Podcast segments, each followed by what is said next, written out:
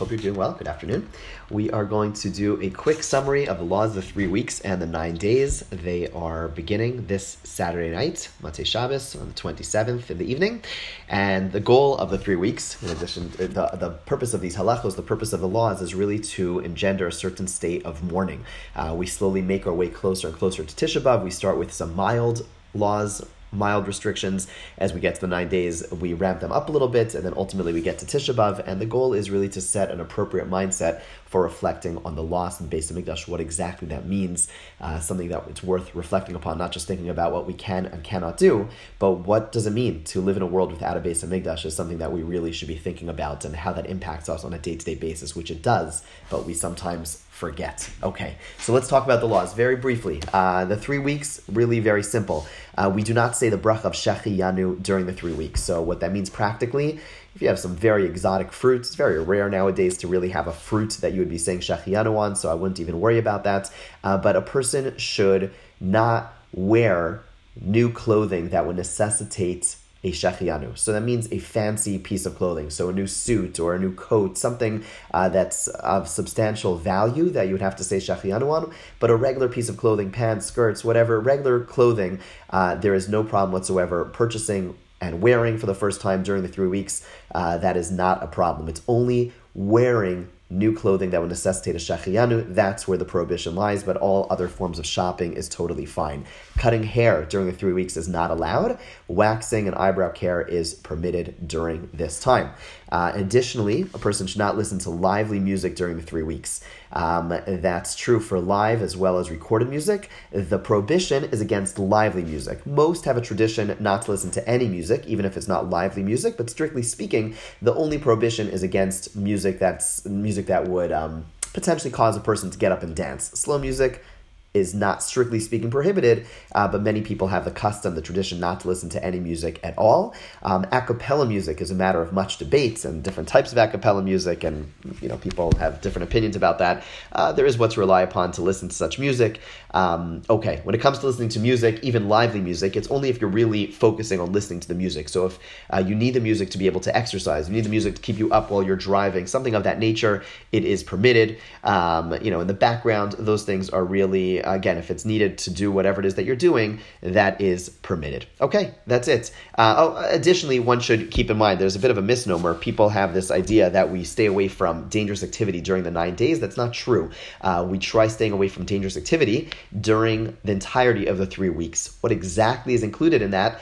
Um, traditionally, what we typically see, see as included in that is is swimming in a place where it'd be dangerous to swim or potentially dangerous, like in a in a, uh, a river or something very deep. Uh, that's where there would that would be one place where people would say not to st- to stay away from such activity. Um, also, we try to avoid surgery, any elective surgery. If it's surgery that you need to have, um, then one thousand percent you should. But any elective surgery should be avoided during the three weeks. That's it. That's the entirety of uh, the prohibitions during the three weeks. Let's talk about the nine days. Uh, the nine days, as I said, things get a little bit more intensified. We're getting closer to Tisha B'Av. We're trying to uh, create a certain environment in our lives uh, that recognize that there's something missing. So, um, during this time, we stay away from home improvements, okay? So uh, that means painting, building, adding extensions, um, similar, not just for a Jew to do so, but also to hire someone who is non-Jewish to do so would also be prohibited. Um, if something is broken, you're allowed to have it fixed, but to go use this time to start doing extra things, things which are not absolutely necessary, is forbidden. Light housework, such as sweeping, mopping, vacuuming, basic cleaning, those things are all fine. Um, gardening, same deal. Um, Basic upkeep, mowing the lawn, watering the plants and flowers is permitted, but planting new things during the nine days, again, we're at the nine days now, that is not permitted. Laundering. Okay, so um, it is forbidden to launder clothing during the nine days. Um, And that includes ironing clothing as well, sending clothes to the dry cleaners. Those things are all forbidden. One is allowed to wash clothing for children. Different opinions about what age children, six, seven, um, and under, uh, it is permitted to wash clothing for children of this age. Okay, uh, spot cleaning is permitted. And um, wearing freshly laundered clothing is also not not allowed. So uh, that refers to outer garments. Undergarments is fine, but outer garments, these really the clothing we should be wearing is clothing that already was worn for a little while. Um, if a person forgot to do so, if a person forgot to wear clothing, um, you know, to make sure that their clothing is not freshly laundered. Uh, in other words, they, they did a laundry right before the nine days and now they're kind of stuck. So a person, what a person could do is kind of put it on the floor, step on it a little bit, make sure that it's a little bit uh, wrinkled, um, and then it is okay. Um, okay.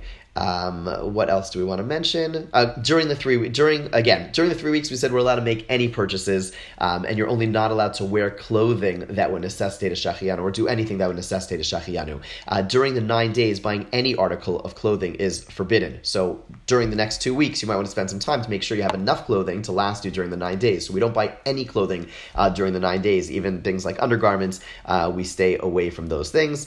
Um, if there's a major sale, which will be over before the nine days have passed, then it's permitted to buy a new article of clothing. It's Prime Day today, so hopefully there's no big sales during the nine days.